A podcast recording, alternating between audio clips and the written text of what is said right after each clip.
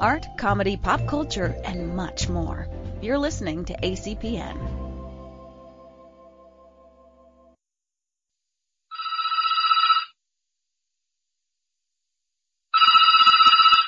Emerald City Video, this is Russ. Do you have that one with that guy who was in that movie that was out last year? Hello, filthy bastards. Welcome to Year of the Bastard. Uh, I'm Russ Burlingame, and with me is Logan Bretschneider. Hello. And uh, we're going to be spending the, the better part of this year talking about Transmetropolitan, the beloved Helix slash Vertigo series by Warren Ellis and Darick Robertson. Yes. Yeah, so we, we wanted to do a, a reread podcast, basically like the rewatch podcast that you see for television shows, except for, you know, in a comic form. Uh, usually, we're probably going to be talking about two issues per per episode. In this case, we're doing one largely because it is the first issue, and we're going to be talking a lot about Easter eggs and and kind of world building and things that won't necessarily figure as heavily into the entire series.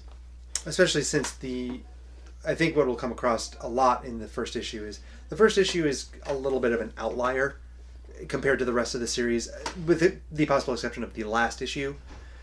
So we have a lot more to unpack with it. Yeah, yeah. And uh, uh, one of the things we talked about, kind of off mic, that's that'll come up, I'm sure, but is the first issue of this book feels a lot like a TV pilot, in the sense that there there there's a lot of world building and a lot of setup, and a lot of really cool ideas that are introduced. But in a lot of cases, the actual execution is a little clunkier than people who remember Transmet at its best are used to.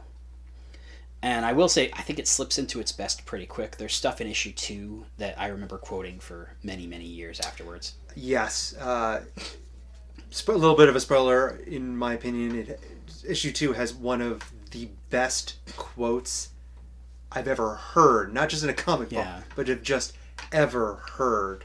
Uh, and kind of going off of what Russ was saying, it is very much a pilot, but I would kind of take the other approach and say it does important world building for Spider's character, but in the context of the world, I actually doesn't don't think it does do too much of a great job. And that's uh, part of it is that there's not much of a world in a global sense in this. It's very much the city is is where this book takes place.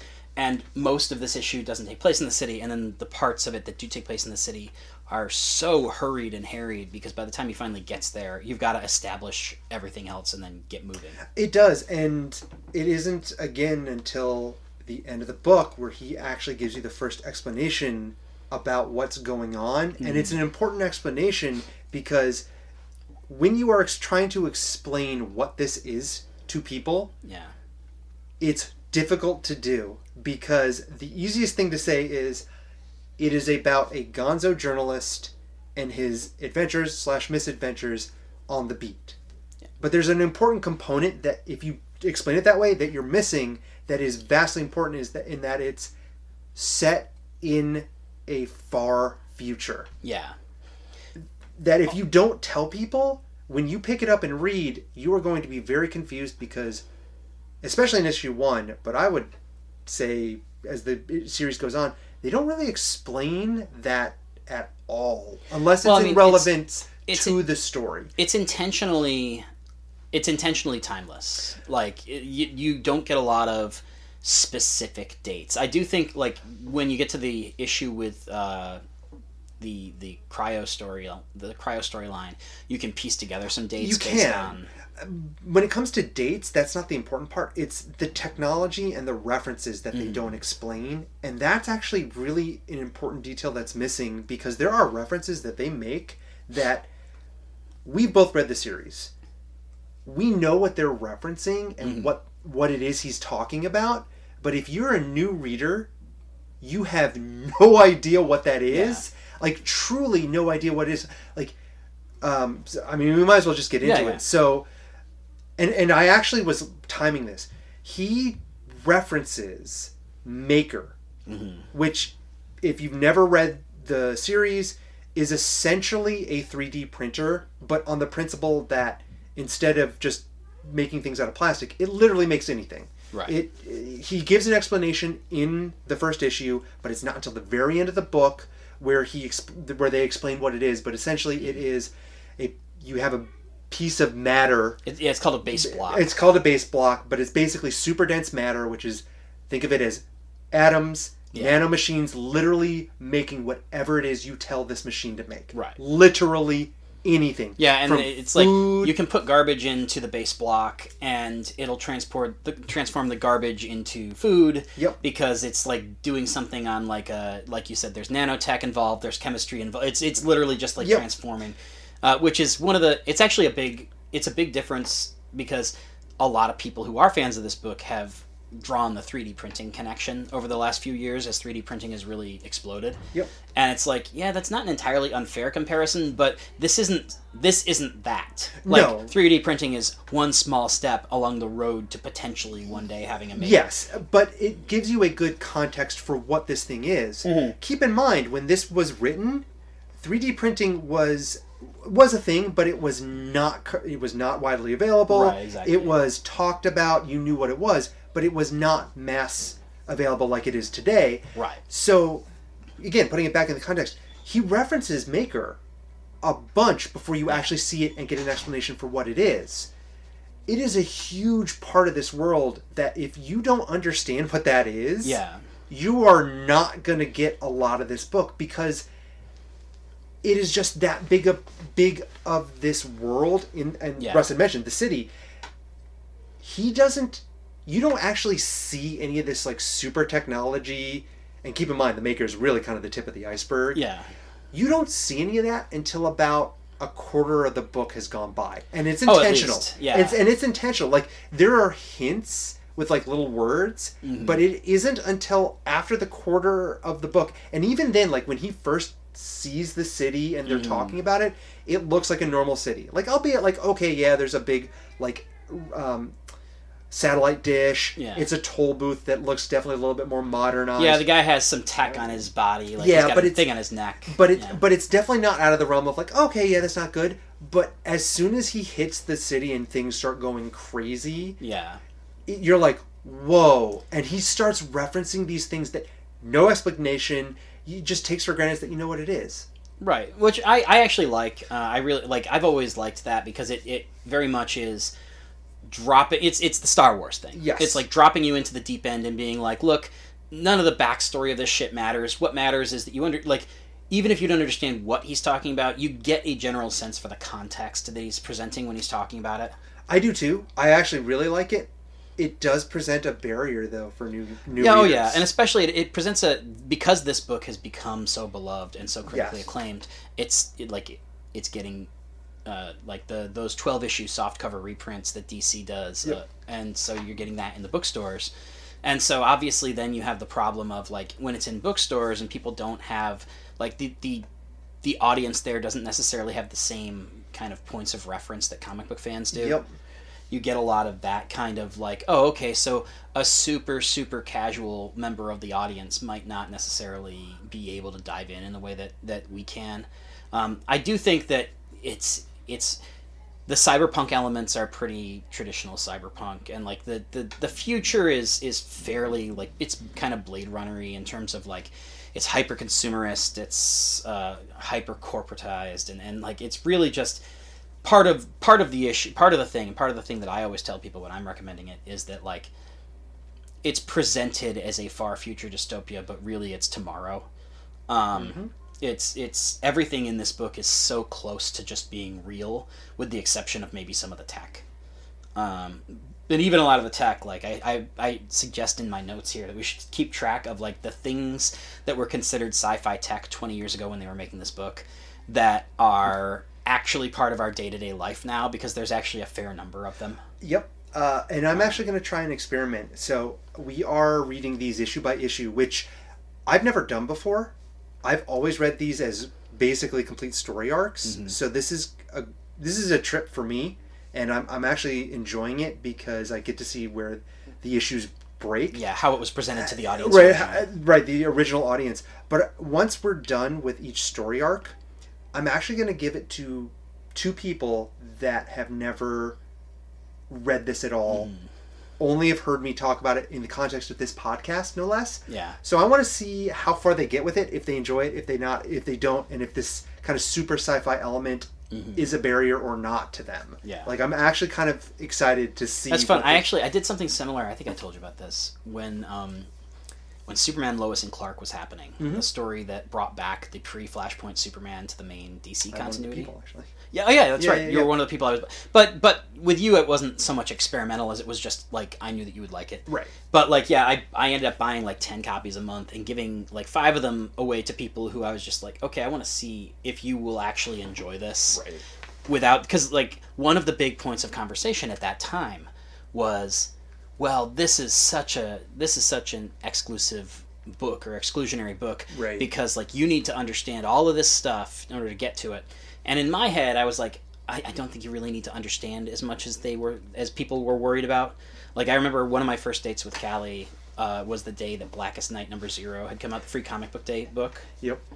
and she like saw it sitting on the table and asked me about it and i remember like going all the way back to like green lantern 46 and the death of coast city to like explain how we got here and just like realizing about a third of the way in like well now i'm committed to this story but she didn't need to know almost any of this. It's just zombies.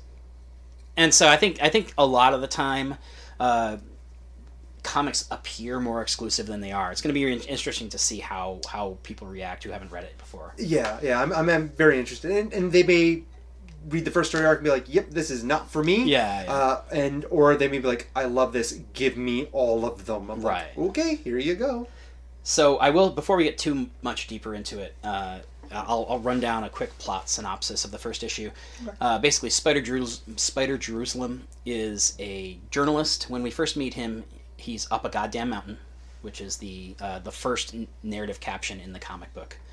Is just a shot of his cabin from the outside, and it says "up a goddamn mountain." And he uh, answers a phone call from somebody who is essentially demanding that he come back into the city and abandon his country life to uh, write books that he was contracted to write uh, and paid for several years ago, five years ago, and uh, that uh, if he doesn't, they're going to sue him into debtor's prison, basically. And so he packs up his life, leaves his uh, uh, various booby traps in in his cabin, and gets into a crappy old car to go into the city and write these books. And he, he describes the city at the beginning of the book, and this is kind of relevant by the end, as the only place I hate more than this.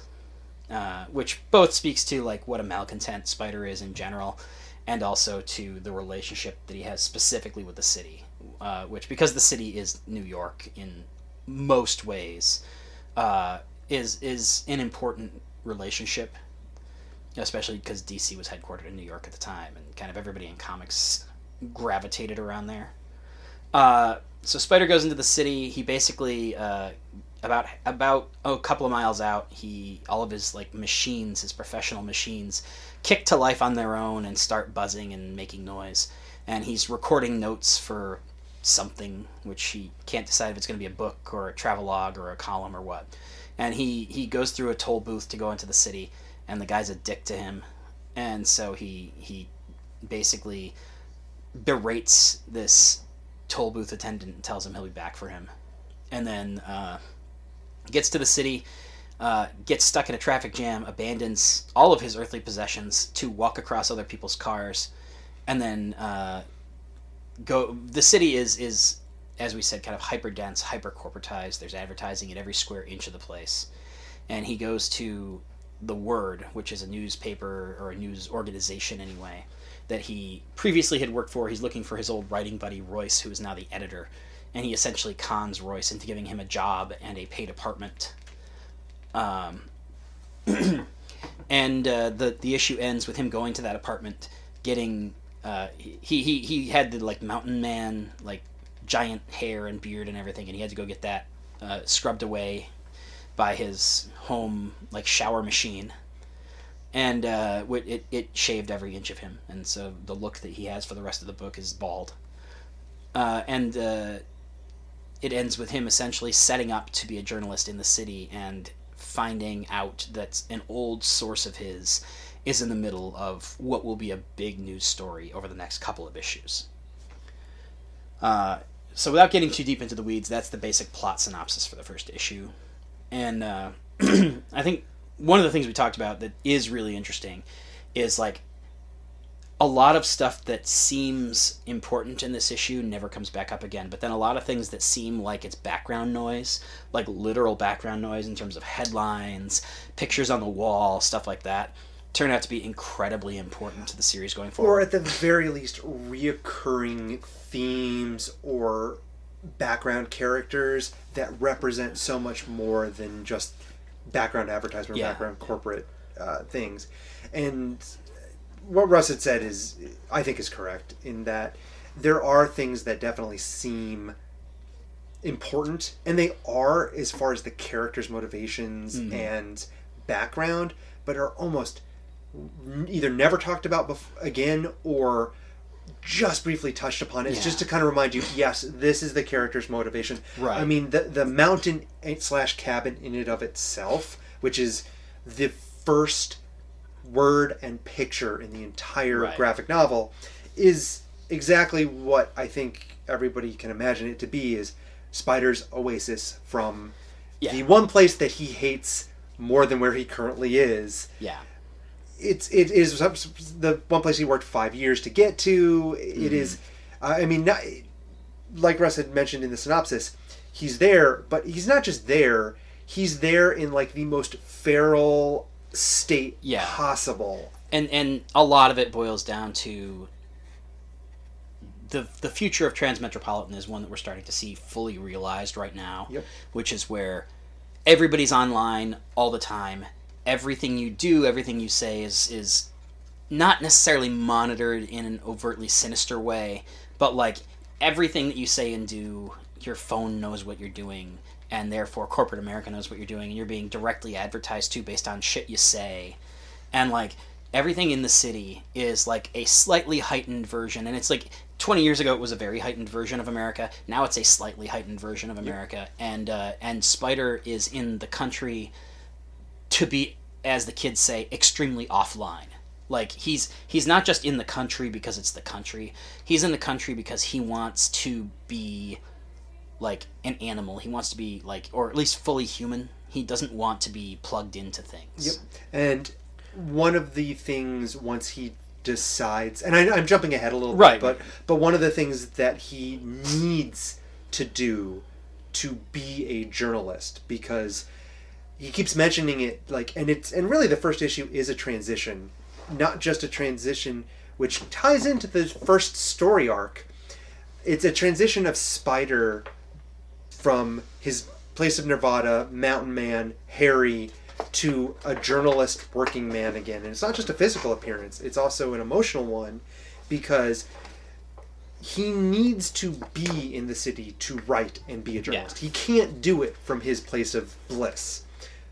But he also needs what is referred to in the book as health drugs, but are what's called jumpstart, which we can only assume is like a hyper version of caffeine. Yeah, it's it's Um, a stimulant. It's stimulant. Um, they call them intelligent enhancers, um, ginkgo biloba, like all these things that the, literally the drug pusher that he is asking them for Yeah. goes, "What are you, a health nut?"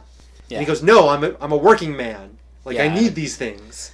Yeah, and and uh, kind of to put a, a, a real fine point on like what you're saying about the city and the idea that he has to like he has to be there to work. Um, He really has to transform to work Yeah. into, into into this and uh, and, And- and, and I'm sorry to kind of interrupt on it, but and we'll get into it. But a lot of the things that he says and does from the moment he starts to move to the city, you can kind of see his transition, which Mm-hmm. Yeah. uh, we'll get into in a little bit. But well, yeah. and if if you've ever lived in New York, which I Logan and I lived Yeah. in outside of New York, I lived actually in Mm. Manhattan. Uh, Spider's relationship with the city, which is just cap all caps the city because they don't ever name it.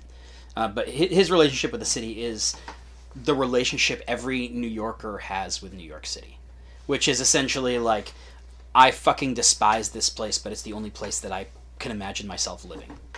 Uh, every New Yorker I know who doesn't have enough money to either relocate or to be comfortable there. That's their relationship with the city. Uh, and so I think that that's one of the things that's really interesting about this issue is that by the end of it, you get to the point where he's in, like he's openly admitting, kind of like, "Ah, I'm home," uh, which is the direct counterpoint to the "It's the only place I hate more than this." Uh, and and the thing of it is that as much as Spider wants to go off and be feral, at the end of the day, like the city is where he actually is himself. and that's I think that's an interesting point. Is it because he only says that after he's transformed and has gotten his armor, Mm-hmm. his eyes slash shades Yeah. cleaned up, gotten his job and all of the drugs in his system, and has gotten the direction of his first column. He doesn't say it until after he's like, Mm-hmm. Right. I know what I want to write my first column on. Yeah. So, I, I mean, I think you're right. Yes, in that he has finally fully transformed in, into The character we follow The, the- right, and and yes, he is home. But I would almost argue that. Yeah, it's the character we're following, and that character is home. Right. But he wants to go back to who he Oh, yeah, was absolutely. when we first saw him in that, and that that's who he wants to be. I, I do think that like at the end of the day, Spider has two different kind of versions of himself. Yes. There's who he wants to be, and then there's who he is naturally. Yes. I think that he tries to force himself to be the guy in the mountain because like it's where he's mentally well. Mm-hmm. Like I think that one of the things that we see now with everybody being bombarded with information all the time is that a lot of everyday Americans are becoming Spider Jerusalem. Like you you get to the point where you're just constantly bombarded by horrible shit and you want to drop out and you don't want like it, it, I think that's that's Spider like and again that, that wasn't so much a common thing in society 20 years ago. Um, and I think Spider was just ahead of that curve. I think that what we're seeing is is that Spider is a person who like he functions best as the version that we know in the book uh, in terms of like this is what he's good at this is what he's better at than anybody else but it's not what makes him happy and that what makes him happy is what he's chasing and what he wants to get Yep. back to Which is that mountain. yeah um i will say before we get too again too far into what is now already a 25 minute podcast Say too late. um, uh, the very first thing that is in my notes is that I do like the covers to these first couple of issues. Uh, Geof Darrow, who did a lot of design work on The Matrix and did like uh, Big Guy and Rusty the Boy Robot and stuff, uh, did these covers. And, or at least I'm pretty sure it's him. It's either him or Stelfreeze. The, the faces look. Anyways, I'm, I'm 99% sure it's Darrow. But he did these covers instead of Darick Robertson, who's the co creator of Transmet and the artist of the book and it's like I do like the images; they're very striking, and I can see why they were chosen to be covers of a book that you wanted to get people to take notice of. But I also think that like it's weird how much DC chooses to highlight people who are not Darick on the cover of not just the book but the collected editions too eventually like you would get a lot of like there was a Jae Lee cover and a J Scott Campbell cover that both got used as front or back covers Well, I was and- just- yeah, and I was to say the graphic novels just recycled issue covers. Yeah, mostly. Uh, there's actually the the one of the more recent prints of uh, Back on the Street is actually um, it's a it's, I think it's a new image Darick created for for the cause the one of the one of the more more recent trade covers is actually a cover by Darick that was I don't think an issue of the comic. It says Spider um, as the Statue of Liberty. There's some variation on that. Um, and then also the the one that I have buried back there somewhere is uh, the first printing of the tr- of the trade paperback, as far as I know,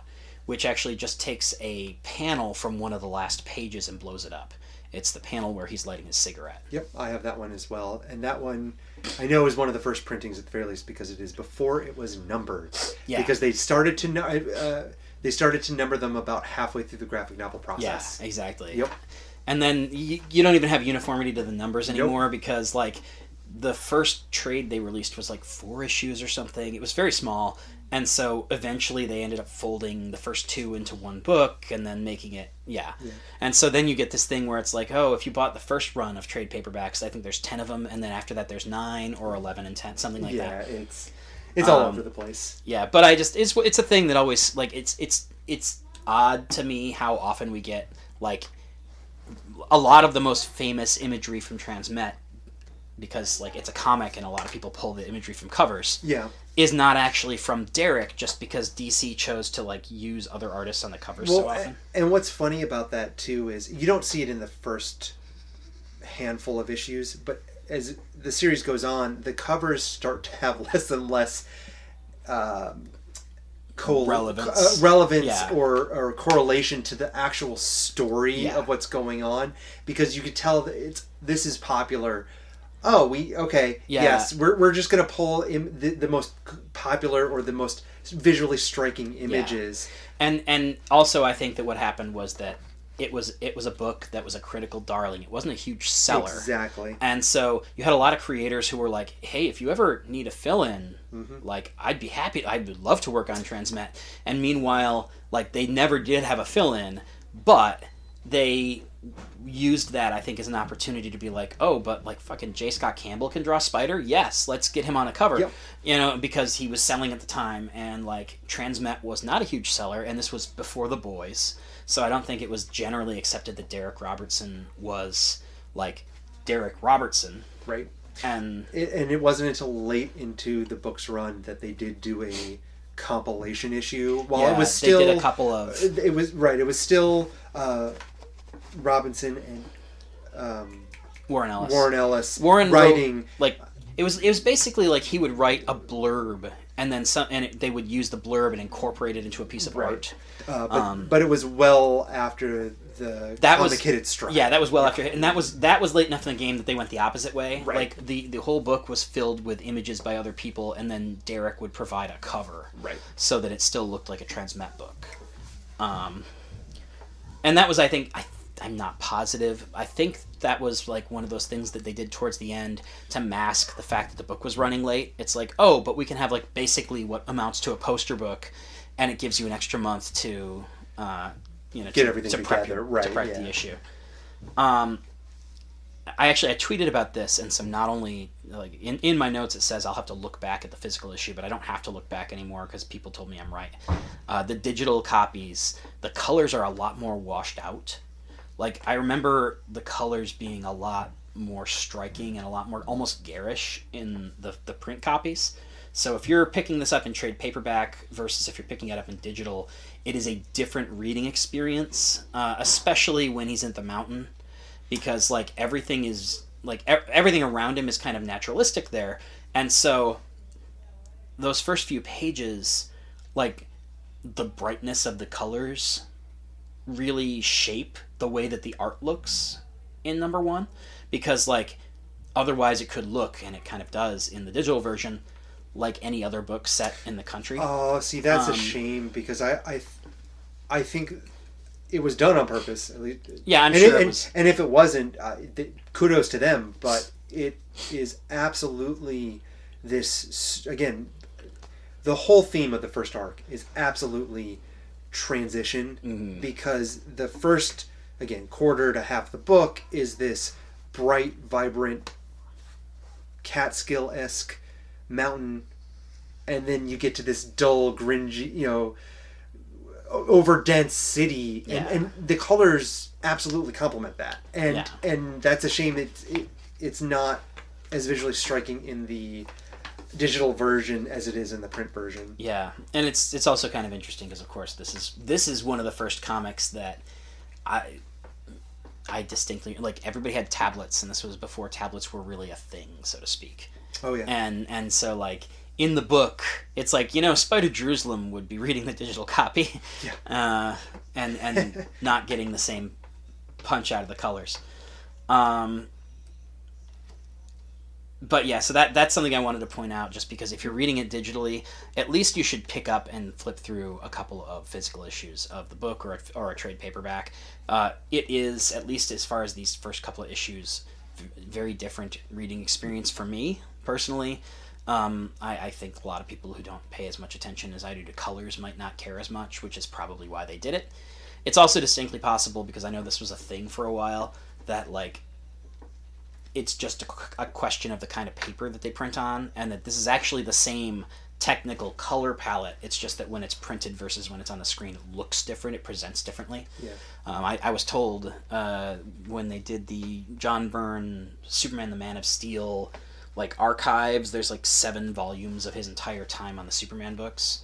And I was told by somebody that they didn't go through and digitally alter any of that. But if you look at the digital copies that are available on Comixology or on DC Universe, they look very different. And I was told that's just because it's like it's different when it's printing on different paper. Um, but that said, uh, other people on Twitter agreed with me uh, They, they, they could that see a that they could see a, a a big difference. Uh, there's one guy, John, I can't remember his last name, who started following the podcast today, uh, and uh, he he was the first person to respond to me, and uh, said that he's like he's doing a uh, like a book club where they're looking at Transmet right now. Oh, that's awesome. And so he he was like independent of us having that same observation for a different group of people than will be listening to this. Although I'm sure there's probably one or two people who will overlap. um, but uh, yeah, and I will say, uh, ignoring like the colors themselves, like those first few pages are so packed with little Easter eggs, and the, the whole first the issue whole is packed. bo- the whole like- issue is and really, the whole book is packed. uh, Like, it, it, when we get to number fourteen, is. I'm gonna ha- I'm gonna try to have uh, Steve Chung on on the show, who is uh, uh, he's we follow each other on Twitter. Back in Transmet 14 is the first instance of a piece of graffiti that says "Free Steve Chung." I don't know the story behind it, but I remember noticing it because Darick used to put it in all the time, and Steve like to this day has uh, a Transmet like profile picture on Twitter, and his Twitter bio is like, "Thanks to Darick Robertson for starting the Free Steve Chung movement." and so whatever that is, I'm gonna I'm gonna try to get That's him on the show awesome. and we can find out. uh, you are right. That the, there is talk about dense material. There are so many little, little tiny things, Easter eggs, Yeah. just like And that's why I printed off like a page of notes, most of which is just like a list of cool crap that I wanted to notice because No, I'm like, I'll forget ninety percent of this. I, oh, I taking a cue out of your book. I'm probably going to start doing the same thing Mm-hmm. now. Just like, ooh, ooh, that's interesting. That's neat. Yeah. Um, uh, some some of the things I, I took notes of because I this is like one of the big things about this book and one of the things you'll see is that it's in, it's intensely quotable and that goes through the whole lifetime of the book. Um, but uh, uh, I remember being in my twenties and writing "buy more bullets" on bills uh, that I was gonna you know obviously spend and hand out to others because that was hilarious to me. Like the idea of just him having a random Note. five dollar bill that that's the note he put on it. Um, Do you, and the kind of random segue, speaking of notes, do you know what the 10 times 10 or uh, times 10 times on the back I don't know what route that's about now. I, it looks like it's significant, but I never I've could always figure kind of it out. half wondered that. That's a thing that we should write down to ask Darick because uh, I, it- it, it- really is one of those. Like I notice it every time. Yeah, I do too. Uh, Because well, I mean, how can you miss it? Yeah, and and what what we're talking about is a piece of essentially graffiti on the wall at the cabin in the woods that just says 10 times 10 times 10 times 10 and it, it's in like sloppy like graffiti paint and i Or blood? I Or, yeah, it- possibly it, blood. Could be blood. Uh, one of the things that that to me I had always kind of half assumed it's just because like he's crazy. Yeah. he's up like the, he's he's he's totally non-socialized at this point. well, the second line is uh, back on the mountain. I was having a mildly paranoid day. Yeah, because the old lady down the way was nailing squirrels to the doorstep again or something. Uh, which again is like one of those examples of like a thing that never uh, But never it- pays off per It- se. It, uh, doesn't, but- but, uh, it is relatable. Like that's, it's crazy, absolutely crazy. But we all have context for that. Like, oh, Oh, yeah. okay, like yeah, nobody sane would do that. But in the in the context of the world, you're like, okay, yeah, that's totally crazy.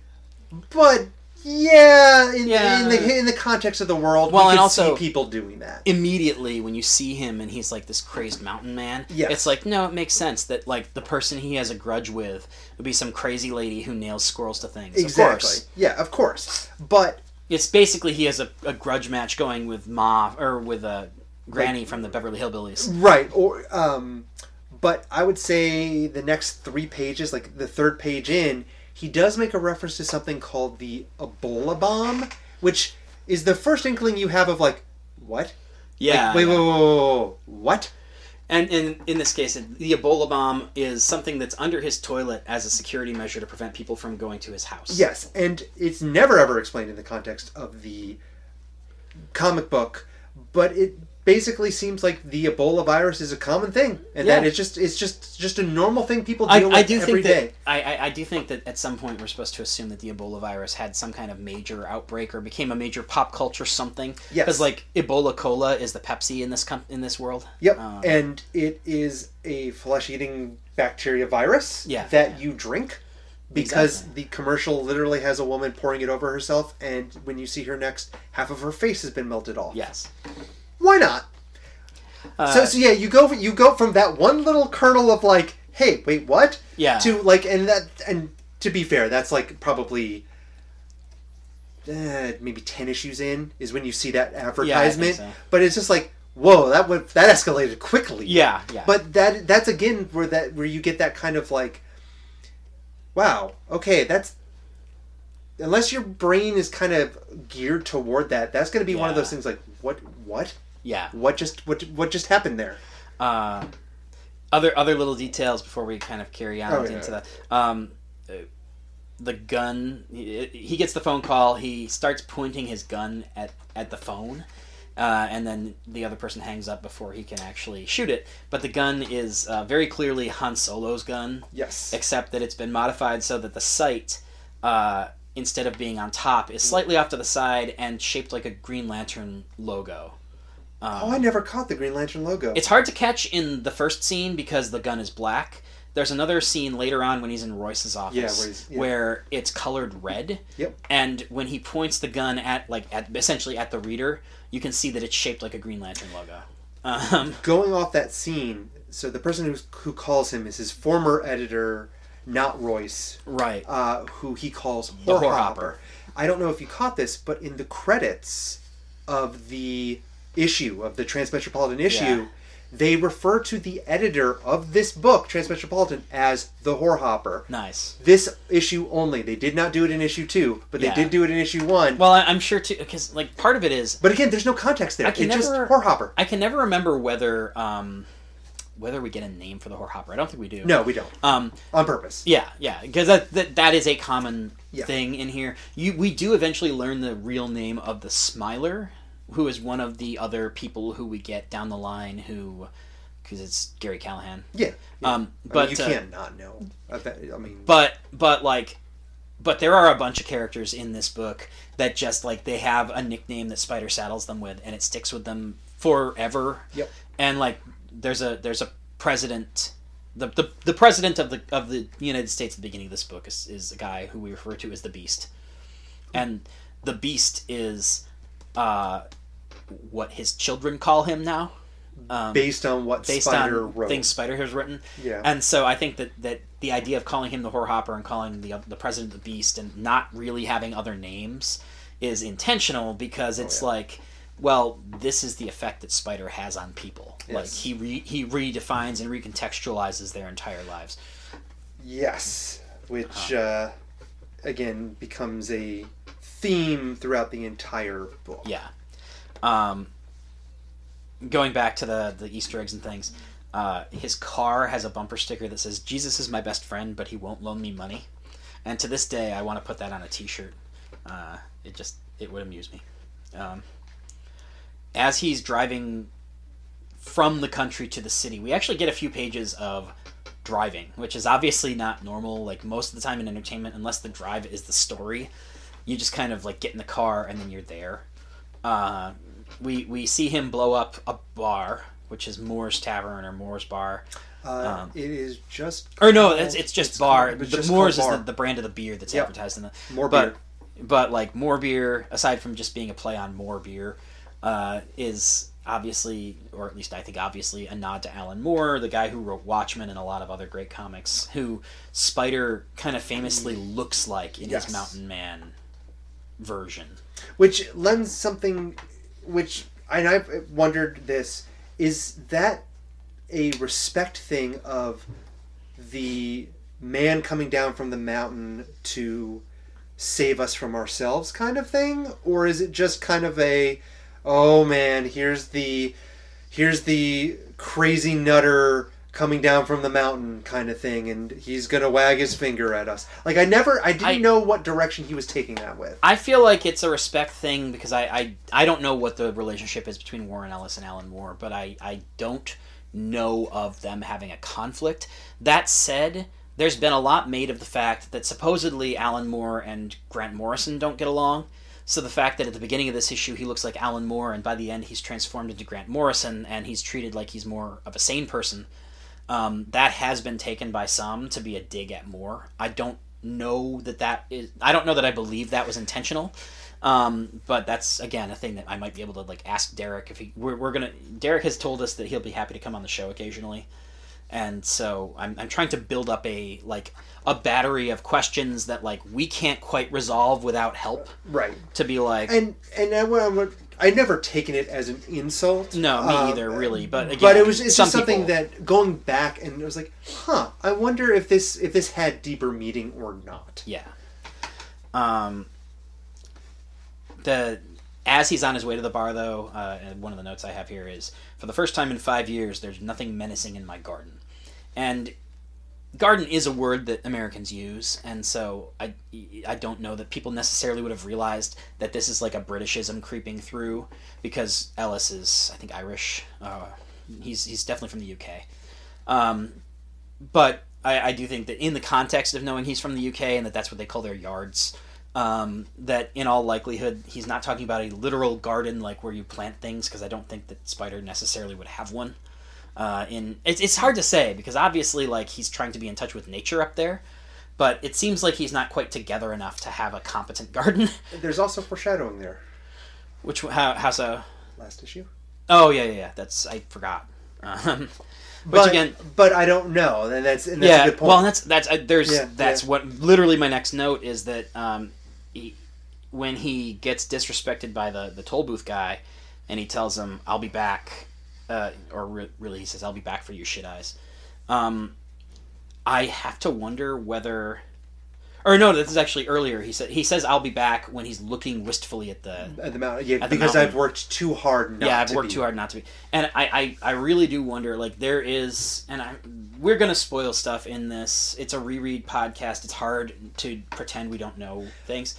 But there is a, like, there is a question towards the end as to whether or not he'll ever make it back to the mountain. And I think that, like, or at least, and and just to kind of go off that, maybe not physically make it back, but Right. mentally, yeah, exactly. make it back. And and I wonder if that was if this was setting up like if they already knew how the book was going to end and that the, the line that he's going to be back is setting up that final question mark and setting up the stakes of that last arc um, whether or not you knew how that arc was going to play out one way or the other. I wonder if like that's an intentional like we know how this is going to end and so this is the statement we're making in the first issue. Um, certainly it's his statement of purpose because again the whole book is about him.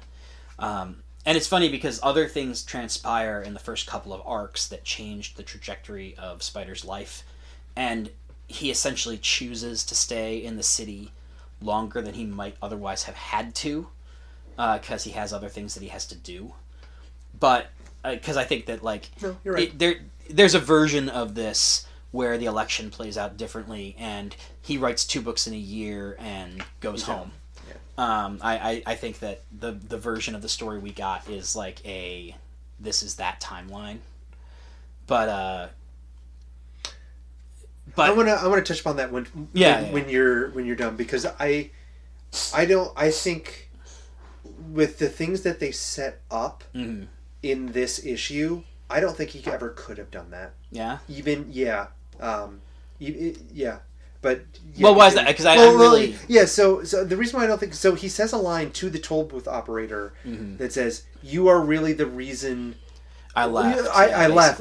basically. Uh, uh, I It's- forget the exact words, but he basically is telling him a a person with no real power but has perceived power and is exercising it uh, towards somebody who won't say anything because they just want to get along, get on with their day. Yeah. But Spider isn't that person. Spider is the is the type of person that will always always stand up and say, "No, you have no power. Sit the fuck down." Yeah. Like, shut up. Like, no, get, get out of my head, or, or not even get out of my Yeah. get, get out of my way. Like, just shut up. Yeah. And because of that, like, and I think that's an intrinsic need that he Yeah. cannot stop doing that. That even if it went the other way, where the the beast stayed in power, I don't think he could have stopped. Like, I think that's why he wrote uh, "Waving and Drown" or "Shot in the Face," Oh yeah. uh, is because he couldn't let that go. And I don't I don't even necessarily think that like it's a question of who wins the election so much as I think that was uh, what I was saying was a question of like there's a version where like some of the things some of the unjust things that happen don't happen and therefore don't need to be remedied. Right. And like I do think that like I think he's able to compartmentalize. I think that Spider understands that the world's a shit show and that like really it's only the things that are presented like it's the things that come up in his way that he feels the need to Oh, yeah. eradicate. I think that like it could have gone a little differently and like things like obstacles not thrown up in his path and he would have just been like okay fuck it like you guys are on your own but i do agree with you that like to a great extent like it would be and, and, and I, I think there's an argument to be had as to whether it's ever plausible to think that could happen versus like no once he's in the city it's gonna happen um Yeah, and well, especially in issue two, which we'll Yeah. get to in issue two, Yeah. because there is a moment where it, you're like, "Hmm, you did not have to do that." but Yeah, you did. yeah. Um, which again, I think that I think a big part of that is taking ownership of this issue and the fact that he's such a malcontent, and the fact that he's like he is a hard character to Well, he's not, and that's the point. yeah. Well, that's he's he's in this issue he's presented as somebody who's not really relatable Right. because like he's so miserable. Like he literally like on his way out of town blows up the bar and his explanation for that action is if I'm miserable everybody's miserable. Um Which is his character in a nutshell. Like, Yeah, I mean, yeah. uh, surface level, because he is like any great literary character.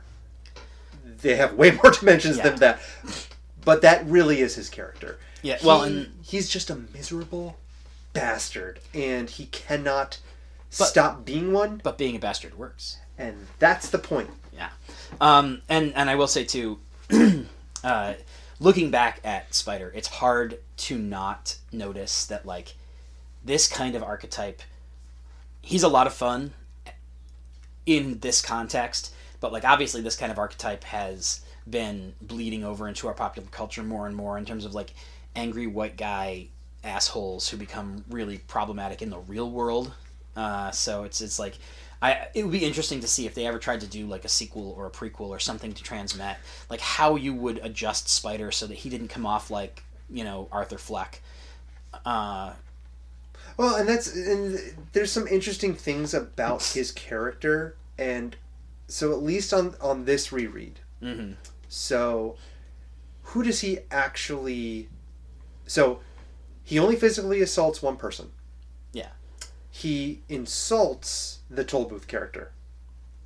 He doesn't physically assault him yet. Although he does he he technically assaults at least two people because he also clubs the drug dealer on the ear when he's not listening to Uh, yeah, but now, but- now I was going to say you can make In the an- scheme of I was- Spider's I- well, assault. not just that. You can make an argument because it is super unclear how hard he hit him. That's like it, it, it, the way it's played in the book, I would make an comedy, argument. yeah. Not just comedy, but it's just kind of like a cuff on the head, like you moron. Yeah. Like like a not a hard slap at all. Mm-hmm. So at least that's what I'm taking it at. Right. Now, and that is absolutely going to be down to who reads it and how they interpret it. But the one he insults is the receptionist, and the receptionist is a dick to him Yeah. no if, ands, or buts. Literally takes a look at him, which you see off camera, or which you don't even see. It's it's off panel, and pretty much it, it is dismissive and it's like, yeah, go away. You're not going to get what you want. Yeah. Doesn't even listen to him. Just is like, nope. You, you want somewhere else. Get out of here. Yeah. It is a fantasy to do what Spider did. Yeah. Hundred percent. Was he right to do it? No. And I don't think anybody on the face of the planet is going to say to you, be like, yeah, that was the way to handle that. Yeah.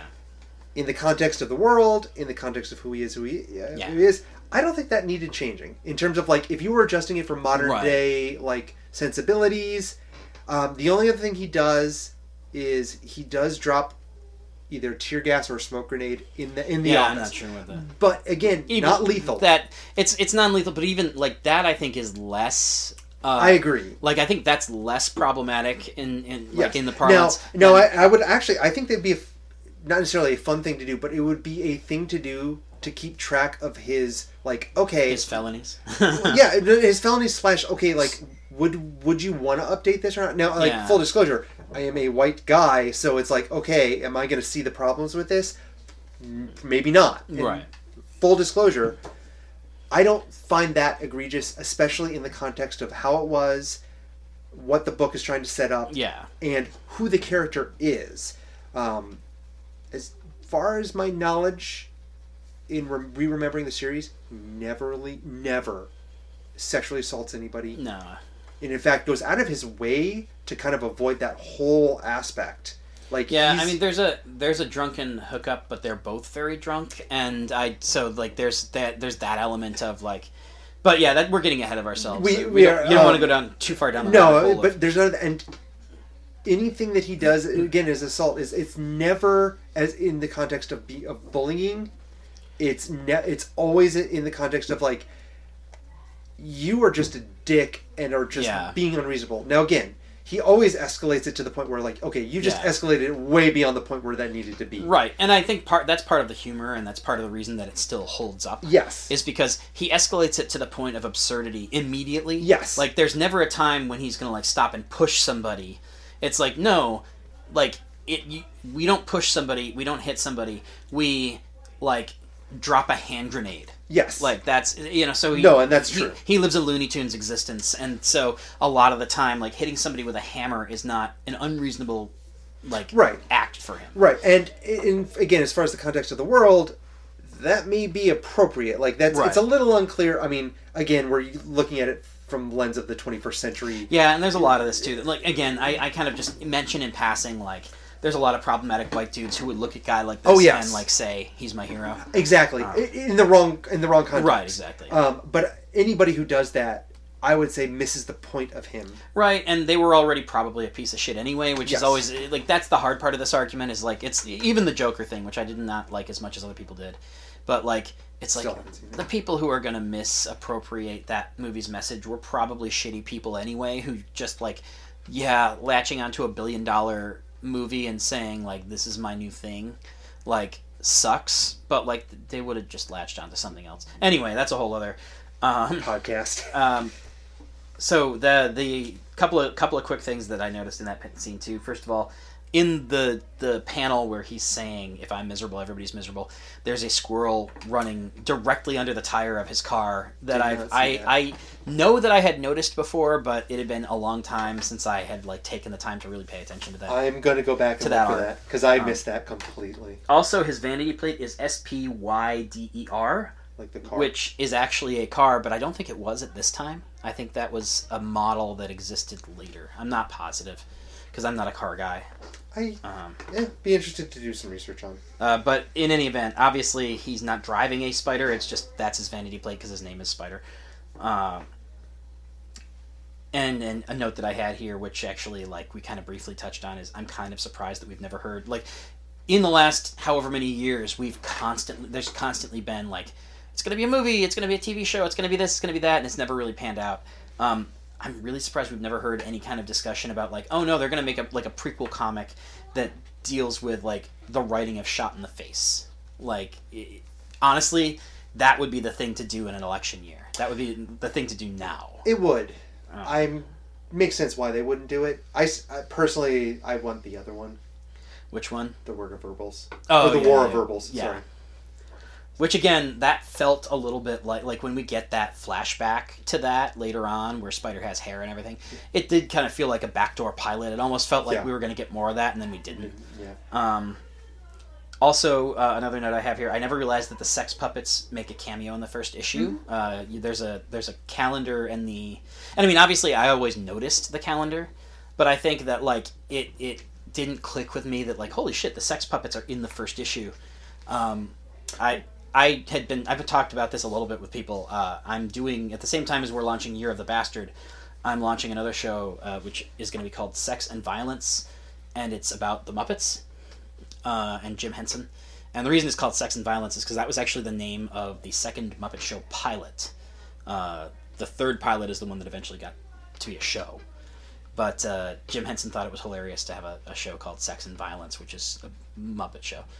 Um, but so uh, I'm, I'm doing a show called Sex and Violence, which is talking about uh, like looking back at the Muppet projects. And one of the reasons I'm doing that is because I anticipate that getting deep into the weeds on Transmet in an election year in this the darkest timeline is going to be incredibly depressing, and that the Muppets will help lift me out of it.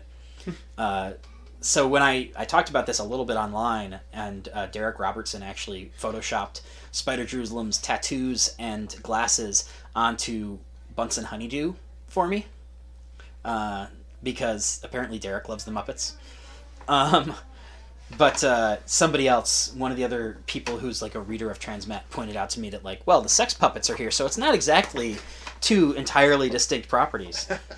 well, it's good wor- world building, uh, and uh, yeah, there's there's some some good um, panels that have that that uh, when we in the first issue. Uh, Yeah. Go over once we get there, but yeah, that's Yeah. it's a good world building thing because those are one of those background characters that just kind of keep on showing up yeah, here. yeah. And there's never there. a plot about Nope. sex puppets, Nope. but we do see like They are geared toward children, maybe. I think I think yes, because I think in in the world merch- of tran in the world of. Transmet, yeah, in the world of Transmet, I think that that's like the the the it's it's interesting because like the the uh, taboo around like vanilla homo or heterosexual sex seems to have evaporated. But we still there's still a lot of talk about like there's still like one of the things that I think people who are like trans or LGBT in general don't would not necessarily think is super progressive about this book is that like kink is still very much depicted as like zany and wild and salacious in a way that like I don't know that it will be by the time we get all of the rest of the stuff that exists in Transmet. Um, and because I think that like kink is being normalized at a rate faster than a lot of the other things that are normal by this point in Transmet. Um, and again, like maybe that's just my worldview, uh, and it's certainly not like I don't think it's a thing that people would attack it for.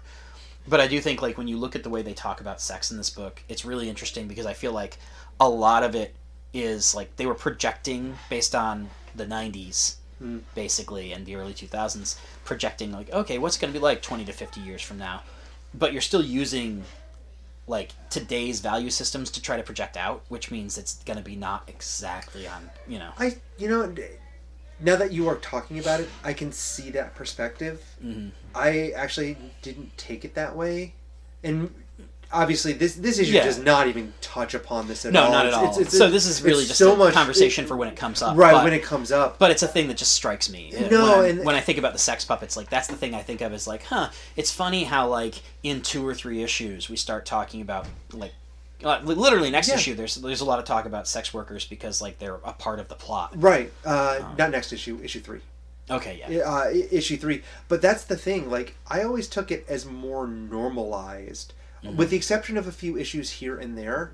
Mhm. But it, it just seemed more normalized than not. I mean, I do see what you're saying, and you're right. There are there's definitely a taboo surrounding it to certain social groups Mm-hmm. Think- within the world. I think less of it is that it's taboo, and more of it is that it's played for laughs and considered to be like wildly like it's next level. When the whole world is kind of next level, and so I don't think that it would be that anymore. But, and, again, and that's the thing. Like, I want is it or is that just us projecting on that? And that's Yeah. the question. But that's but that's what you're gonna get on a dystopian far future Yeah. book. Yeah. and again, like we're it, it, it's it's a thing where you're trying to project out. Okay, what's what are things going to be like 50 years from now based Yes. on what's currently going on and there's there's a lot of things that Transmet gets very very right and then there's some things that Transmet like is way off the mark because like of the way that society has broken down There are some great random things, and I don't want to talk about it now until we Mhm. get to there. But there are some great things about the future that they remark on to kind of help combat that. Yeah, well, and actually, that one of the things that my very next note is the idea of journalist insurance, Hmm. which, like, in this book, it's it's basically established that the freedom of speech is contingent on you having money. Like, you can't be a reporter without having journalist insurance, which is it's a throwaway line here, but one given the nature of journalism right now, doesn't seem nearly as funny anymore. Um, And then, and to to be fair too, they don't explain this concept until yeah, it, it comes way, way far. I mean, but if you're a reporter, you read that and you know what it means. Yes. Um, but but yeah, it, that's the other that's the other thing I was going to say is that one, it doesn't seem as dystopian anymore. It No. seems very much like something that the current administration would want to put into place to to show that only good and the the biggest of all possible air quotes there around good, but that that good reporters uh, are uh, are the only ones allowed to, to do to, to actually report the or, news. or at least authorized. yeah, exactly. Of course, it doesn't tell you who's authorized, who isn't, but who's authorized. Yeah. Um, go so off that scene. So he, uh, Spider says Mm-hmm. that in, in while walking through the city making observations. Yeah. Some of the panels that you see, because it is just him walking through the city and his observations, he makes some remarks that are what a casual well in his case is not really a casual observer Mm-hmm. but what an observer would make a ju- remark just about looking at a city that you are Right. used to but as a reader there are some things that he says that are again it's very exposition. exposition Yeah. that is important for the world that you may not get. And one of the big things that struck me was um, Mongolian throat singers stop to sing a few bars. Mm-hmm. Feed site listeners stop to collect a few precious moments for their listeners. Yeah. And that's one of those things that, in the context of what he's saying, it makes sense because you see Mm-hmm. the visual thing. But in the context of our world now, that's a real thing that people. Oh, yeah. do. They basically I mean, record their viral experience. content, Yeah. yeah. and that's really what it is. It's people are recording their experiences, posting it on social media, YouTube, Twitter, Instagram, Snapchat, and giving it to so other people can share it. Right. That it's it's a thing that Transmet did in the late 90s, early Mm. 2000s that we do on a daily basis. Right. Everybody does this. Yeah. It is not a unique thing anymore. No. And, And- it's how we consume things, and especially in the context of what he was seeing, Mm. it was this unique thing that most people aren't going to be able to do, and at least in the context of Yeah. the book and the world, it's probably an, a, a more specialized ancient thing that Yeah. you won't see very often. Unless you go to the reservation. Right, which is also a thing in that same panel he talks about and goes, Chinese dissident uh, dissidents escaped their reservation and Mm-hmm. are kissing their way to freedom. Yeah.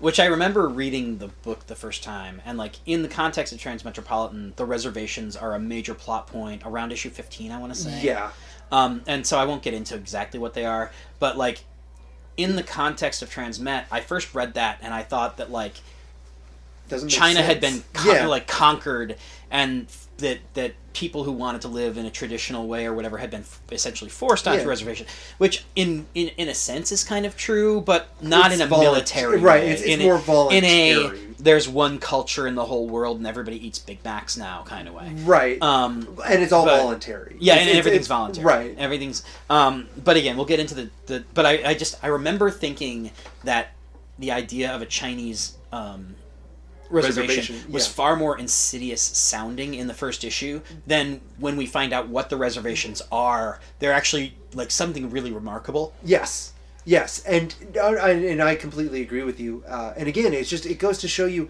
all these concepts that are again important for the world that unless you're paying attention, it's really easy to gloss Yeah, over. yeah. Uh, and it's one of the things that that I both love about the book, but it's one of those things that as a new reader, I'm so interested in their somebody's take on that. Like I want to ask people like, "Hey, you read this? What did you th- like? Did you Did you? understand?" Yeah. Did you think about this line at all, Yeah, or was or it just, just- a wall of noise? Because I think for me, a lot of it as a as a younger reader, and again, I was like in my teens and early twenties when I first read Me this, too. and so, um, but like I think as a younger reader, a lot of it was just like it was a wall of white noise. It was like cyberpunk, cyberpunk, cyberpunk, cyber, and so like it, it was like that thing of like I understood the general feeling that it was trying to convey, but I didn't think about the specifics of a lot of these things until later, because my first instinct was just like well, that's a thing that doesn't make sense, but like it probably makes sense in the context of the world we're looking at. I got, I can say for the most part, I got a lot of it at Hmm. the time. Now, I also got a lot of preface to this because Right. you introduced this to me, and I, you, yeah, you by the time I started selling it to people, it was like three arcs in, Yeah. and I started being like, no, but and and you Yeah. explained it very well. So I got a lot of it, but there is, and we will bring it up Mm-hmm. when it happens. But there is one line, even to this day, Mm-hmm. that is difficult to understand when you read it. It makes in no this first issue or in Nope. Oh. It is. Uh, it is the arguably the best issue in the in the entire series, and it truly makes no sense. I finally got it, Yeah. but it makes no sense. Um, s- uh, jumping off of the thing I said, by the Yeah. way, about the journalist insurance, uh, uh, there's actually like when he's talking to Royce, and again, the, Royce's office is full of cute little Easter eggs. He's got a cigarette case that's labeled "stress managers." Um, but uh, the the idea that is presented here, uh, and again, like Spider, we've talked about how he kind of physically looks like Alan Moore in this first issue, and then by the end, he kind of physically looks like uh, Grant Morrison, who are like visionary comic book writers that everybody in the comics industry knows, but nobody else would really get those references. Um, but I don't know if he was ever intended to actually look like Morrison, or if it's just that Morrison looks enough like Hunter Thompson uh, that people take that away from it because of the Alan Moore parallel. Um, certainly, uh, Hunter Thompson, the writer of Fear and Loathing on the Campaign Trail, Fear and Loathing in Las Vegas, is the guy who this is like principally based on. Like he's he's the founder of what they call gon- gonzo journalism, which is like the self immersion journalism. Uh, he's the guy who, like, when he wrote the obituary for Nixon, the last line was "Nixon shat in the heart of the American dream." Um, and I believe there's something in Transmet somewhere where somebody shits in their heart. Um, not not actually does it, but that's a phrase. Um, but so like Hunter Thompson was very much the inspiration for Spider Jerusalem. Uh, and there are other influences who come in along the way. Actually, uh, at one point, Warren Ellis told a group of people at New York Comic Con that uh, Greg Palast was part of the inspiration. Greg is an investigative journalist who works for the BBC and uh, a bunch of other places now, who Zach Roberts and I actually have worked with in the past. Uh, and so I remember being super excited. Somebody asked him, like, because they were like, "You're so deeply cynical. Is there anybody you do trust?" And he said, "I trust Greg Palast." And nobody in the room who knew, knew who that was, but Zach and I were like, "Ah!"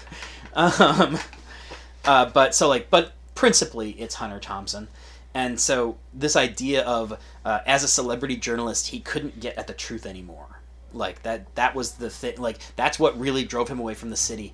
Is that like he couldn't do what he does because once people started recognizing him and wanting his autograph, and once sources wanted to be like they wanted to have fun and be part of the fucking fear and loathing story, um, he wasn't getting reality anymore. He was, it, you know, it was it basically was a reality show and so he like th- to me there's something really interesting about looking at this book now 20 years later as more and more of the media has transformed into celebrity culture and as like access has become one of the biggest things in journalism like I, i'll say for myself uh, the company i work for i work for comicbook.com is my day job and, I, and like I've been there for 10 years. When I first came on board, nobody knew who we were.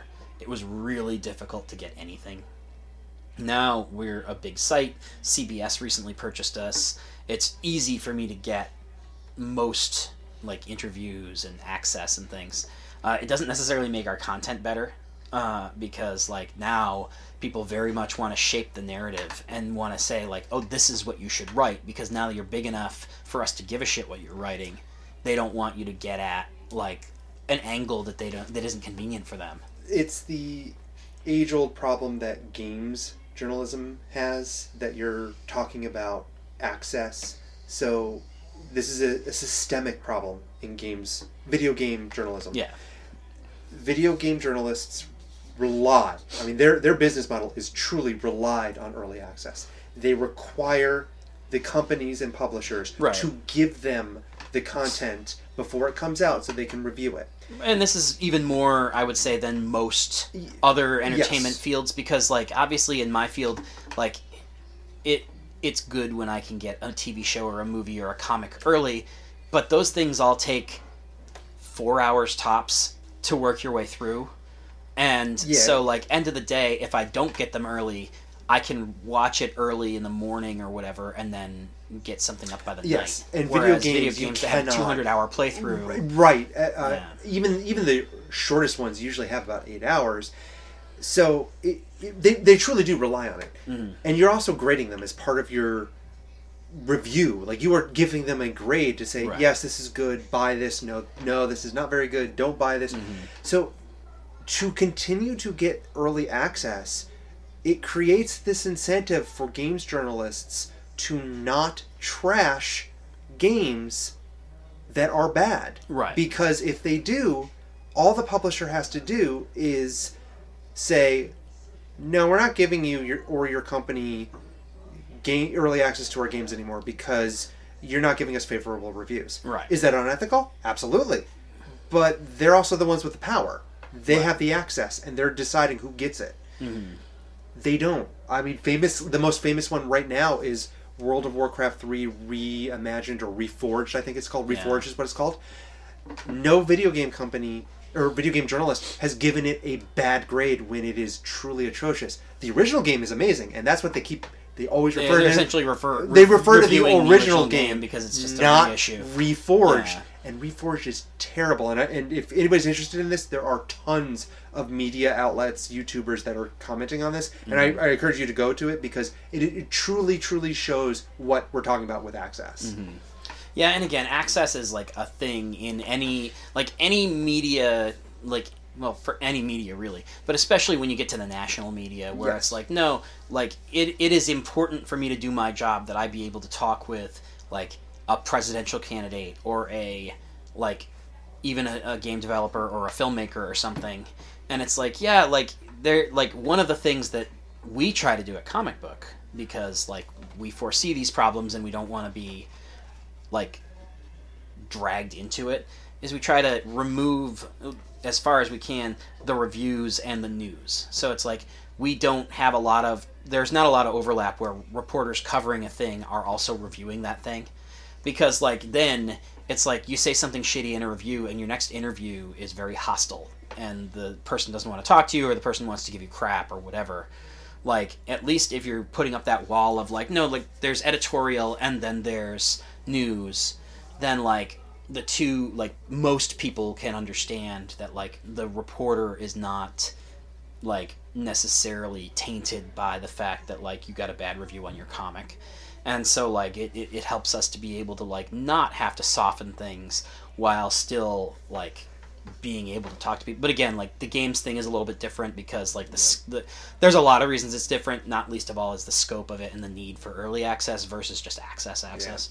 But yeah it, that i think that like one of the things that they say in this issue that is like really interesting is this idea that like once he got famous he couldn't get at the truth anymore.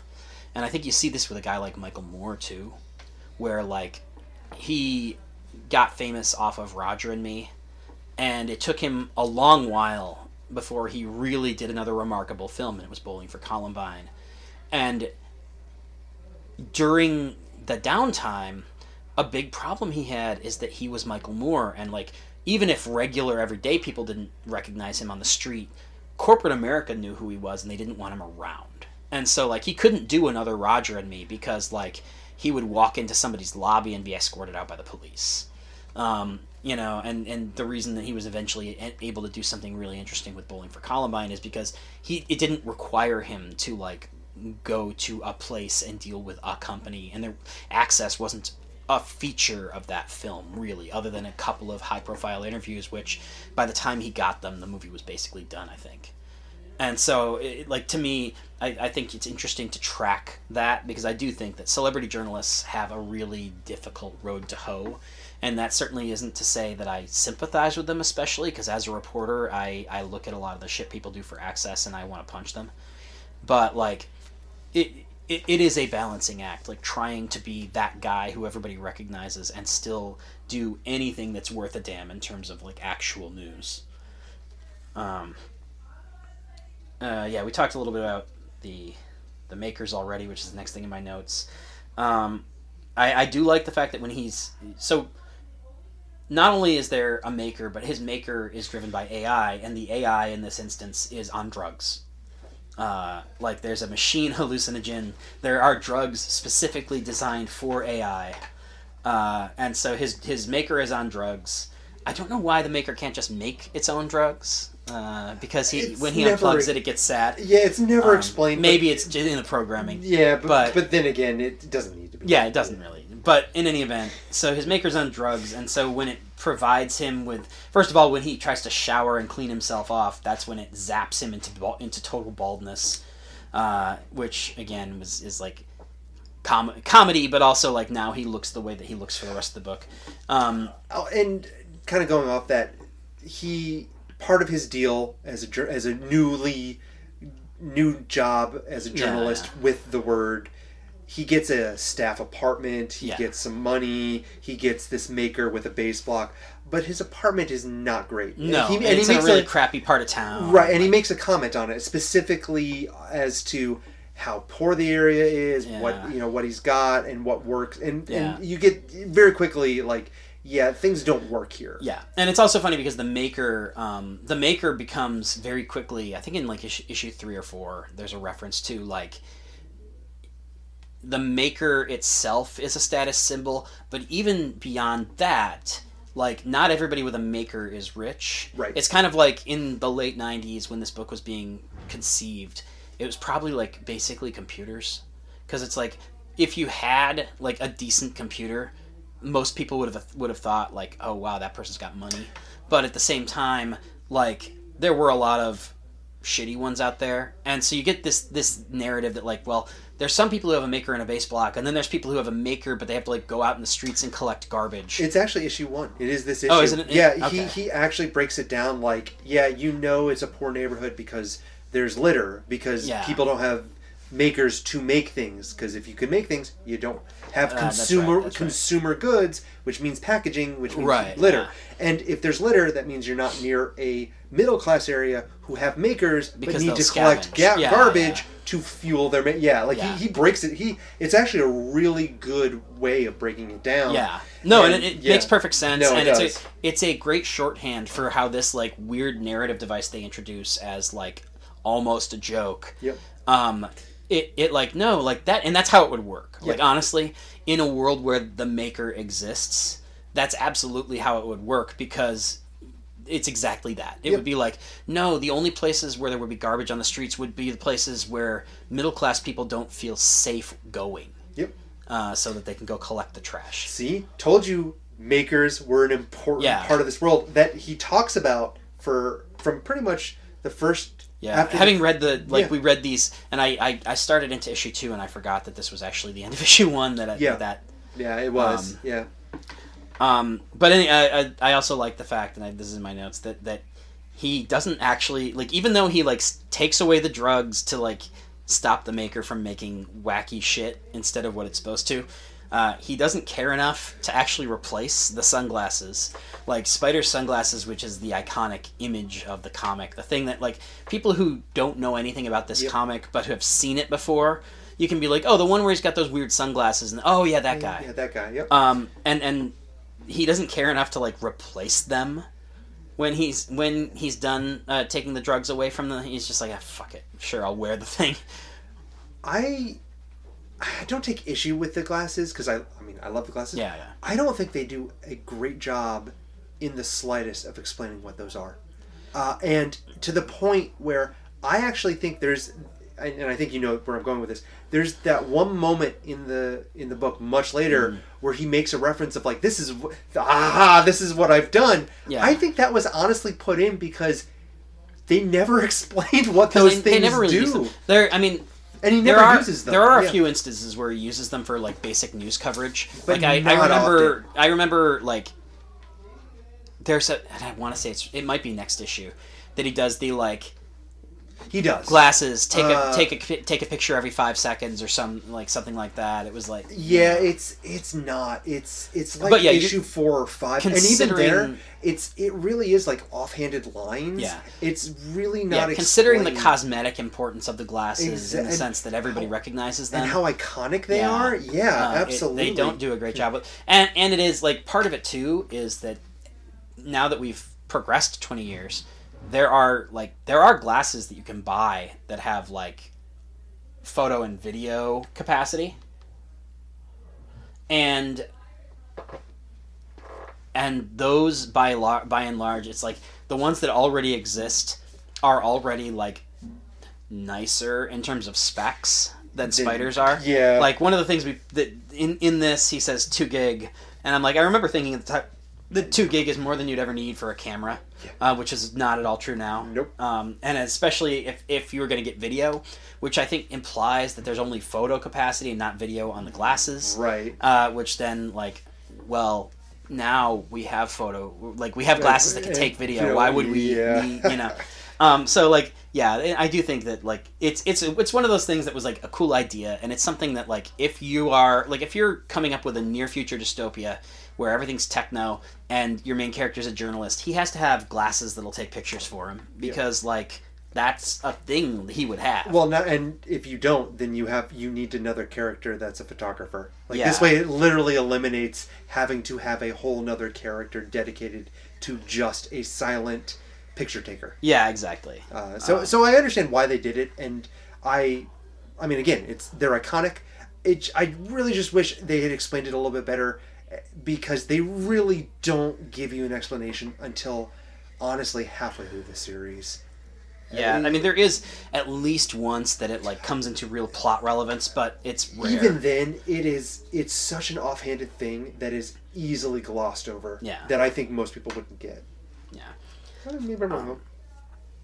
Uh, Again, another uh, just uh, and and and so we get to the end of the book, and Yep. he's he's as we said, he he goes and he he basically tells his his uh, computers and his office equipment like cycle through the video or it's like cycle through the news feeds which is basically rss feeds of news Yep. uh, except they get read to you kind of like the radio and cycle through the tv news and like change every 30 seconds unless i tell you to stop and like blah blah blah blah blah and so you get all these clips of little things which again are almost all things that will come back later and be part of actual stories whether or not they're really relevant or if it's just like something that happens uh, but it speaks to how much world building there is Yep. going on in this first issue um, the thing that he eventually stops on is uh, there, there's a protest about transient rights. And transients are people who are transitioning to becoming aliens. Which are which is not actually explained until issue two. Right, but I'm just going to give a little bit of background because uh, I, I want to talk about this while I'm thinking about it. Okay.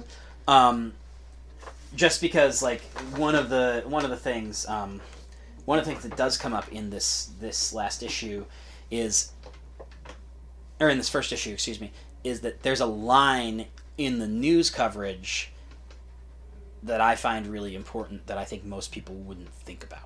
Um, you know, when you look at the, tr- the story of the transients, uh, who are again like they're being biologically and surgically transformed from human into extraterrestrial beings. Uh, it basically the Greys of like X Files fame, uh, and and later on we get the explanation for like how they came to be here and why people are transitioning and blah blah blah. blah. We'll will- get into that next time. Yeah, in, in next issue. Um, yep. But uh, the the thing is, I think a lot of people look at it now and immediately are like, "Oh, this is a transgender thing," and I don't think that it is. First of all, because that wasn't as much a piece of our cultural conversation back then as it is now. I think ultimately, yes, I think you are right. I don't think that's what its intention was. Right, right, right. I think it, it is definitely an allegory that You we can, can, apply, we apply it now, to or at least on some in some way. Absolutely, but I um, absolutely do not think it was intended Yeah. as, especially this first story arc, Mm-hmm. which does deal with transients, is doesn't get as in depth as some of the later Mm-hmm. brushes against transients Yeah. that the book deals with. But some of the later things that they talk about in regard to Yeah. transients absolutely does help with the allegory. Yeah. Um, Yeah. So I do think it is an apt. I do. I think it's. I think it's apt, and I also I feel like probably at some like probably part of the reason that the later stuff more is a little bit more on the new nose is because probably the first couple issues came out and people said to Warren Ellis like, "Is this what you were doing?" And whether or not it was in the back of his head then, he probably made sure to make it work better next time.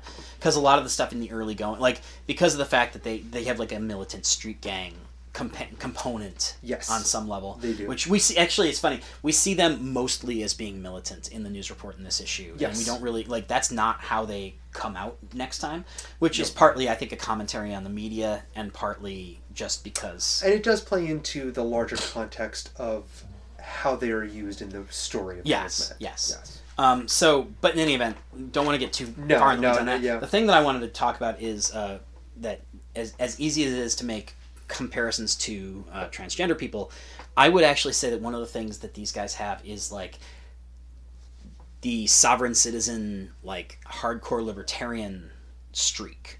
Like you have these people who want to like say because of X, the laws don't apply to me and i like like they, they essentially take over a block of the city and are insisting that people bring them the things that they need to survive because the uh, alien bodies have different needs than the human bodies. And to me this feels like the the occupation at the like wildlife refuge a couple of years ago where they didn't want to pay taxes and so it's like no we're just going to take over this fucking place and, and try to force you guys to and and so to me it's like it's funny because like the way that he talks the way that like the spokesperson talks about how like we're just gonna like we're gonna take over this place and we're not gonna let, let it go until we're ready to like go off world and leave our and leave you fuckers behind. Like it, it reads to me less like transgender and more like a radical movement that's akin to like the sovereign citizen movement where they're just like well no your rules don't apply to me because i've decided that i'm not actually american. So I know in the con, I mean, in I think this is going to be more apt in this our second issue Yeah. breakdown. I think on some level, not its full level, Mm-hmm. one of the things he might have been going for in the larger context of transience was actually transcendence, because Uh, yeah like transcendental right because of what they were changing into Right. which was the grays or aliens Yeah. and he t- i'm pretty sure he talks about it in this first issue he may not he may the maybe this- people no, no i was going to say sovereign rights of a- the alien colony yeah and i can't remember if it's the first issue or that, the second it's, issue the, it's the first one because that's what i was kind of getting at um, and that's and and that's I think what he was going to in that. Well, we've decided to become alien. It's been ruled that aliens have sovereign rights. Well, Right. we want to transcend humanity to become alien. So therefore, we're, we have these rights.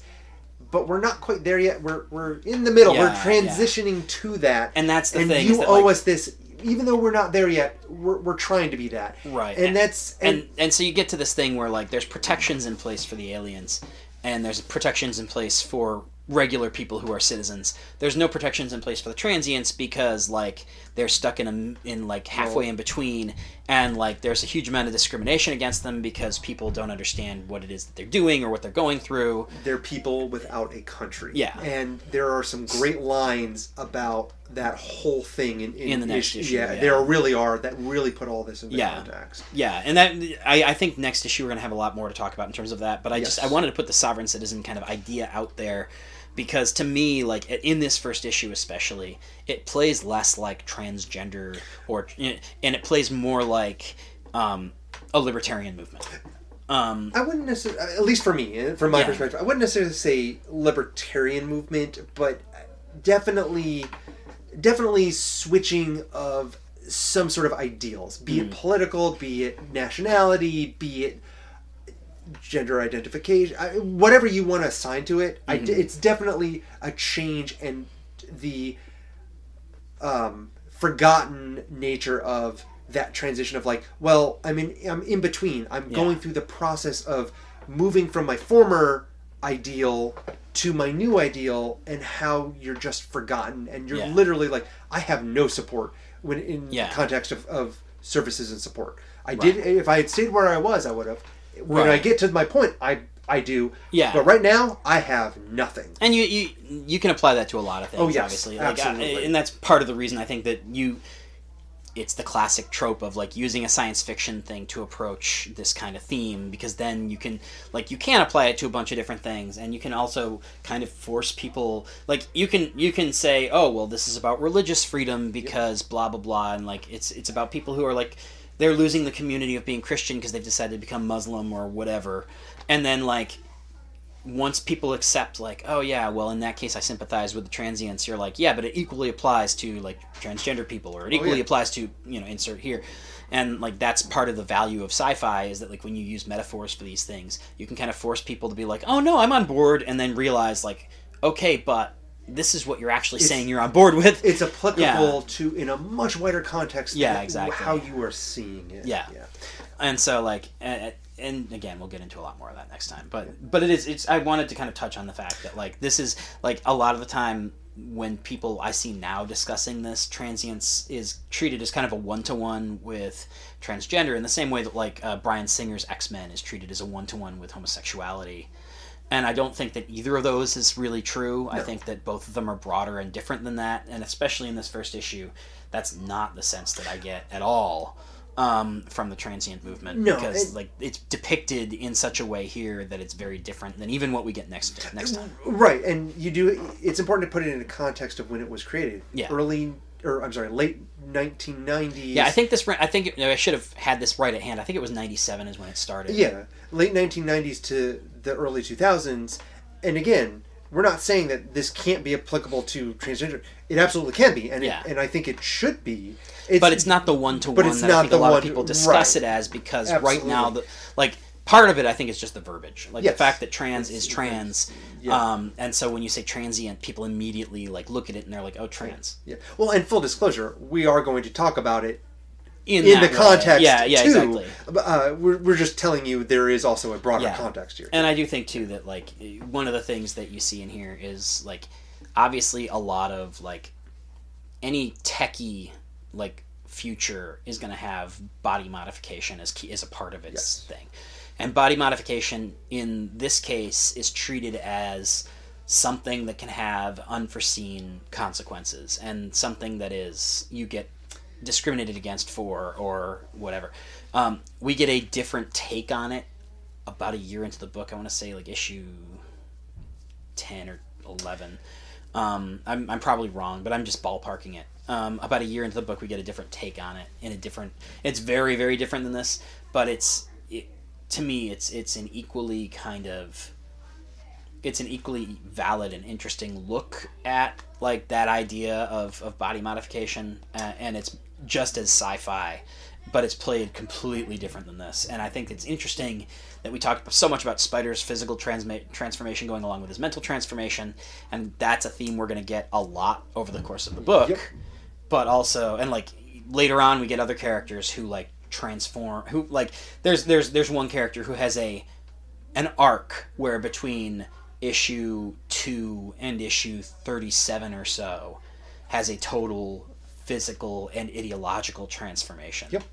And so like this is not a thing that's going to go away after the trans the transient arc.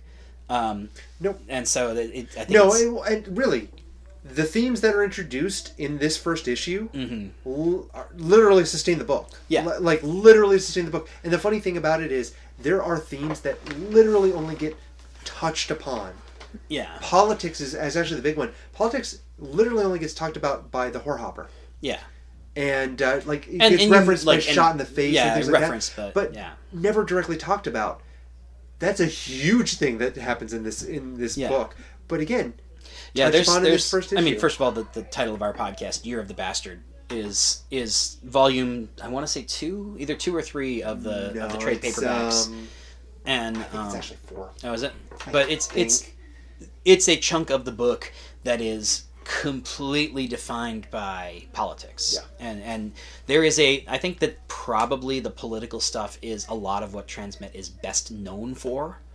Um, and you know, nowadays we go into an election cycle, and whoever you don't like immediately gets compared to the Smiler or the Beast. Yeah. Um, and and the nice thing is they are caricatures, and so they're broadly drawn, and So you can't make those yeah, parallels? It's like it's Yeah. like the Smiler, the Smiler and the Beast are like the Beast is Nixon, like he's Nixon physically, he's Nixon ideologically, he's Nixon. Um, now, of course, he looks like Trump because Trump is just Nixon on steroids. Um, but the Smiler doesn't have a one to one parallel.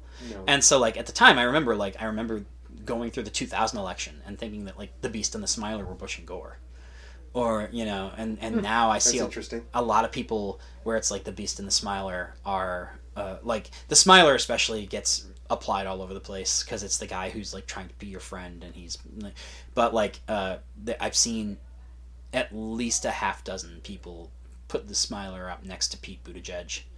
Um, and and I can see that. somebody actually was like, well, and the thing too is, I mean, we'll get into more of that when we actually get to his Yeah, story exactly. arc. I mean, we are really going way far out Yeah. there. That we that we're we're talking about characters that hasn't haven't even existed. Yeah, yet exactly. in this, so that I think the is- Beast does get name dropped in this one. I can't remember for sure if it's this one or the beginning of the next one. But Uh, yeah, I can't remember either. but, But but, again, Smiler like, even even in that context, like I think that when they say the Beast, they don't clarify they mean the president. No, they don't. and so, like No, the first time you hear the that Beast, really just- honestly that both of those are really not talked Yeah. about until the next story arc. yeah, that's and again, like I, I part of it honestly is that most of whole the thing again. Yeah, I know I am, I- I and then I'm gonna go. Then I'm gonna go back into visual issues. for the podcast, yeah, Yeah, I'm like, because already I'm like, yeah, I'm just gonna finish the la- the, Yeah. the graphic novel.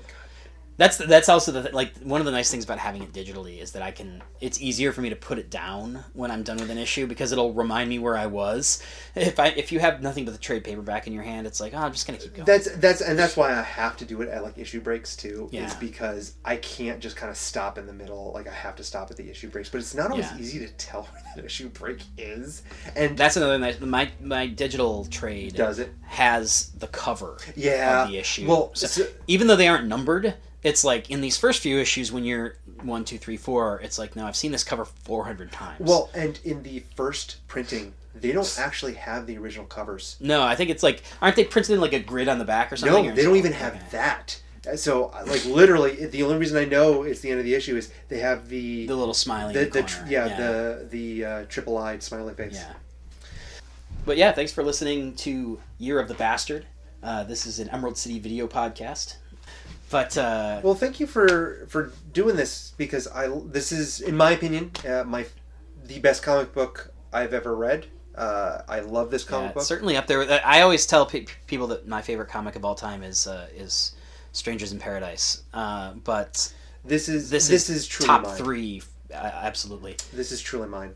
Uh, and if, if you are if you've just randomly found this or uh, and have never read Transmet, I encourage you to read it. Or if you haven't read it in, in a long time, go back and read it with us Yeah. because this is the year you're going to find a lot of strange parallels. And keep in mind, this book was literally written in the 1990s. Yeah, this is this is a book that has continued to, and like Just- I said, I alluded to it a little bit that like every election year, somebody is like, "Oh my God, he's the Smiler," uh, because this is just this is a book that's written as allegories, and the allegories continue to persist, and they it really is as relevant now as it was the day it was The, written, the relevance is scary. The relevance is truly scary. uh, and especially when you talk about getting fucked with switch, switchblades, Mm-hmm. Yeah, yeah. There's going to be some interesting because that's voting. uh, I got told to take that off my voicemail by my mom. oh, I had that as my voicemail for the longest time, and my mom told me, um, "Please stop." Read One of my very first interactions with Darick was that I reached out to Darick and Warren and I got permission to reprint that as a full page public service announcement the year of the 2000 election in the OCC student paper. That's awesome. Uh, What was their response? they it was like it was, a literally can- just like it, it was a canned response. yeah, it, it wasn't even a can it was just literally like oh yeah that's a absolutely go ahead kind of like it, it wasn't even like a you real really want to do that? Sure. Yeah, exactly. I'm sure that they probably didn't think that because they probably don't technically have the right to let me reprint stuff without DC weighing in. But I'm sure they were like, somebody's gonna stop him. That's fucking stupid. nope. Not at a community college. yeah, exactly. Small school, two of us in the two of us in the editorial office.